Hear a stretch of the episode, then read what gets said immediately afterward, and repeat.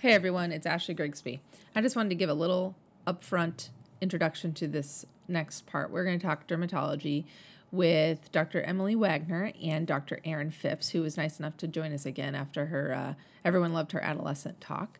So uh, we are going to split this into two parts. So this first part, and then uh, I will introduce you to a second part. But make sure you listen to both because both parts have some great information. But it was a little long, so we decided to split it up. Enjoy. One, check one. This is Emily and Erin coming to you with wine and port wine From the back patio. from the back patio of Yeah. Beautiful house, hanging out with the doggies. Right, exactly. So if you hear screaming, it's the dogs. All right. Go All ahead. right. Mm-hmm. Hello to all my rash experts and non-experts. This is Dr. Emily Wagner coming to you today with some derm pearls courtesy of Dr. Erin Phipps. You might remember Dr. Phipps previously from her discussion on adolescent psychology. If you haven't had a chance, go back and listen to that one for review. Welcome back, Dr. Phipps. Why, thank you, Dr. Wagner. Thank you for including me on this episode of Peds in a Pod, as we'll aptly name wine and port wine. You're very welcome. Thank you for mm-hmm. enjoying some wine on the back patio with me when we talk about skin disorders. Skin is very important, you know. And I think the first thing to know about skin is not to be scared of the skin, right? Okay. And also know how to properly describe the skin. Because if you describe a rash as like red and on the body, which has happened, it's like telling the cardiologist that the murmur goes beep beep.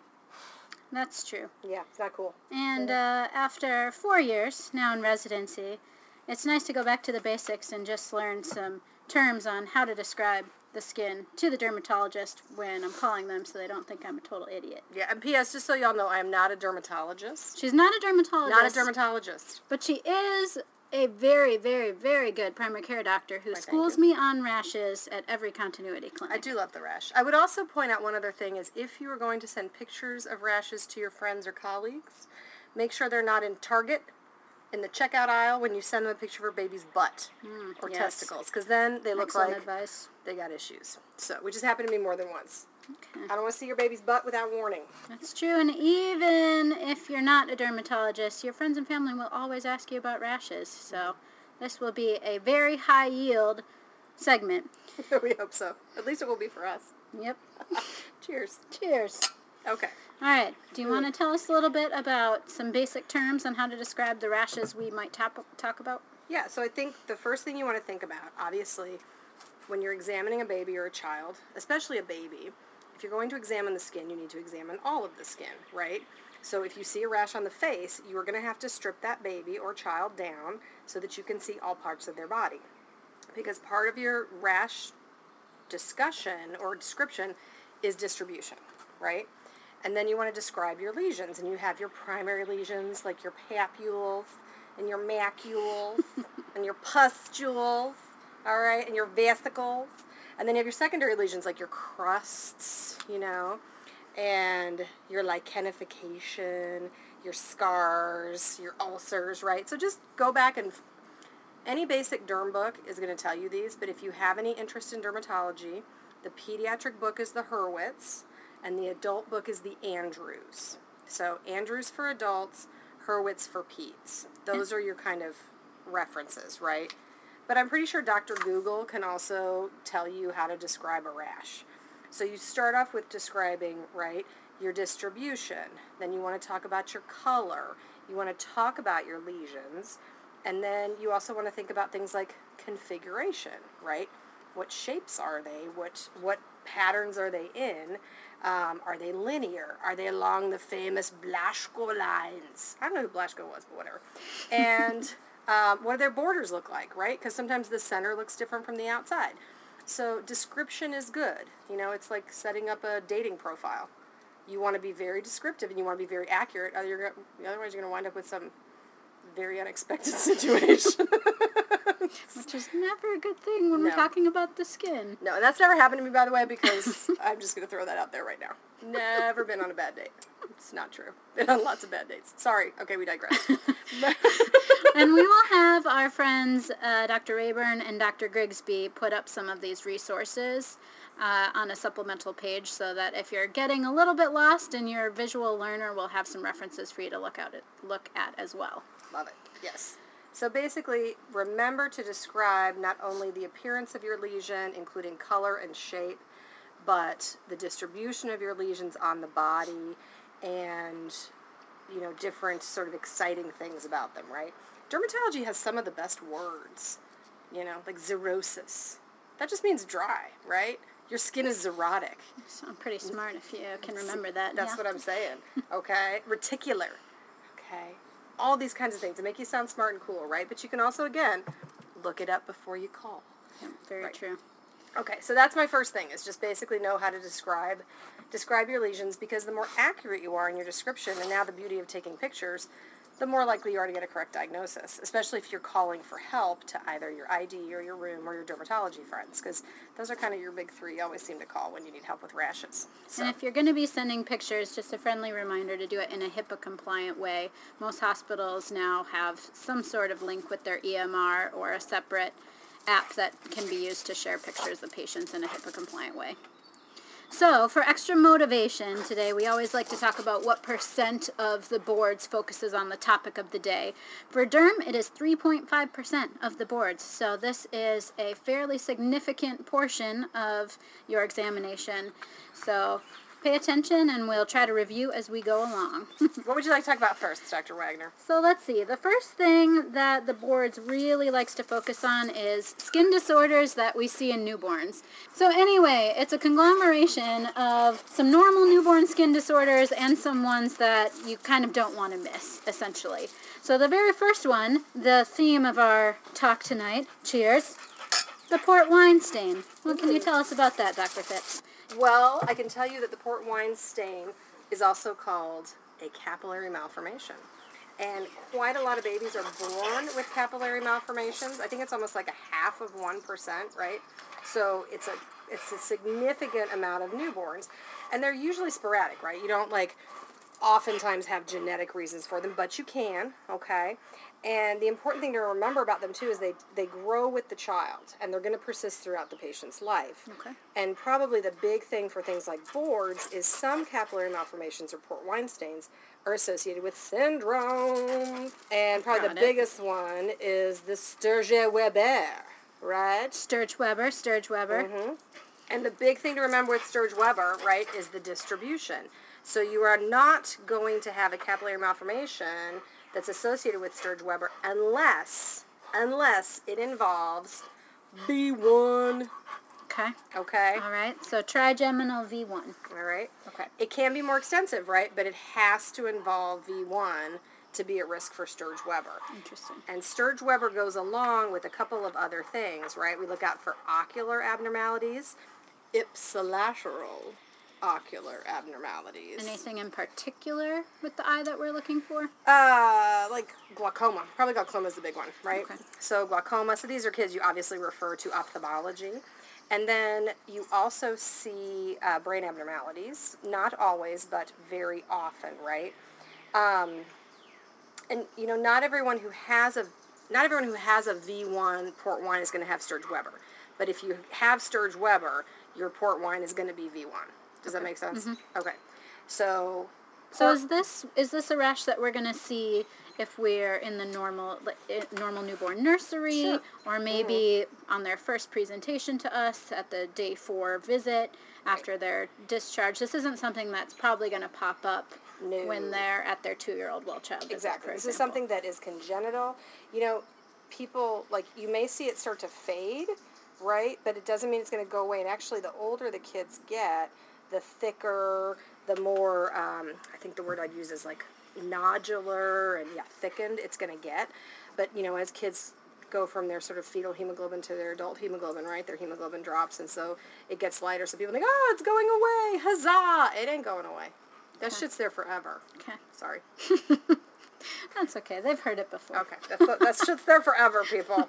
Okay, but you can treat it, right? And I mean, all of these kiddos who have extensive port wines are going to be seen by a dermatologist. Sure. So really, I think your role is recognizing what it is and understanding the syndromes that can be associated with them because capillary malformations are super common.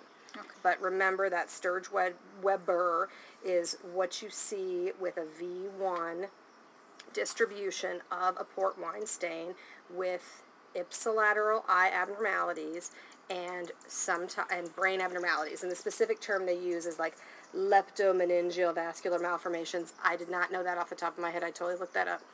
and, and developmental venous anomalies, all kinds of different stuff, right? Okay. So brain, eye, and skin. Brain, eye, and skin. And V1, which is not cool. It's just pretty cool. so, okay, so obviously a port wine stain then after that review is something that if the parents bring to us and we recognize on, on exam, we need to be worried about it and do some further workup.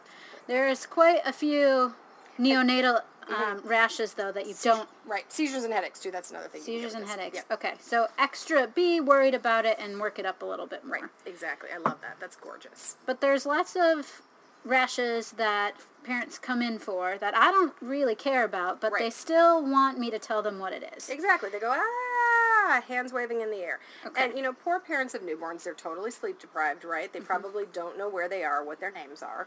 Oftentimes they mismatch their shoes. So you want to be able to reassure them when you can. And oftentimes I think the best way to reassure is to be able to not only know your rashes, but show them pictures too. Yes, and I will I will say that working with Dr. Phipps, she is famous for bringing in her dermatology book. She I I feel like has memorized the page of where each rash is, and it re- is really helpful to the parents. So this is one I've seen her do quite a few times, actually, erythema toxicum. So it, this rash looks really scary, but it's not scary, it's right? the most horribly named rash in the rash universe. okay, Right? So It should be called There's Nothing Wrong with Your Baby. Mm-hmm. Calm down. yeah, like why is it called toxicum? That's not really fair. Yeah, I don't I honestly don't know why it's called toxicum, but I think we should find them and we should probably hurt them. Because many a family has presented to an ER, I'm sure, or has come to a first visit freaking out because of erythema toxicum. So it really is benign, right? I mean, it can be anywhere from like 50 to 70% of newborns have this. Um, And can you explain what it looks like for those who can't see a picture? Yes. Okay. So it looks like little tiny papules on a red base. Okay. And they're yellowish. They're like one to three millimeters. So they're super tiny, and they have like a little flare around them, a little macular flare, right? Where on the body do you see also them on the newborn? flea bite, like flea bite, right? Mm-hmm. Which is a terrible name as well. So let's not talk about. We shouldn't call it flea bites for babies. 'cause Flea bite dermatitis is the same as erythema toxicum. Yes, Those are both horrible names. Exactly, exactly. Yeah, I don't know. Somebody's got to, yeah. Someone has to pay. Someone has to pay. And this rash kind of it looks a little scary if Yeah. you don't know what it is, right? It Right. Mm-hmm. looks like it's inflamed. It looks like it might hurt. And it, and it doesn't. And it usually pops up in the first couple of days of life. It is not present at birth. Okay, you usually see it within about 24 to 48 hours.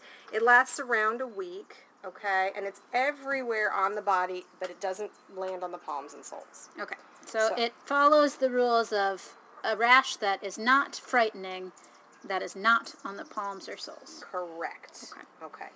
And you know they talk about like you can see eosinophils on your Wright stain. Don't Okay. Wright stain these. Don't Yeah. do that. Don't do that. But Leave I that guess know it for the boards if, Right. you know, Yeah, they ask. Wright stain will show eosinophils and Mm-hmm. erythema toxicum. exactly. And erythema toxicum is not toxic. It's terribly named. We should call it. There's nothing wrong with your baby. Carry on. So do we need to do anything for treatment? No, leave it alone. Okay. Don't touch it. All right. Don't mess with it.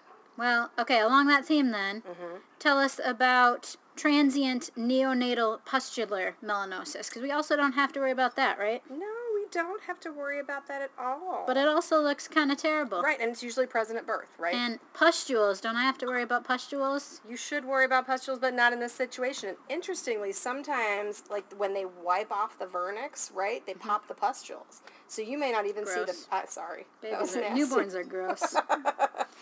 The vernix. Yeah, gross.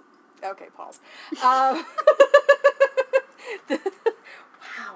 Um, three phases to your transient neonatal pustular melanosis, right?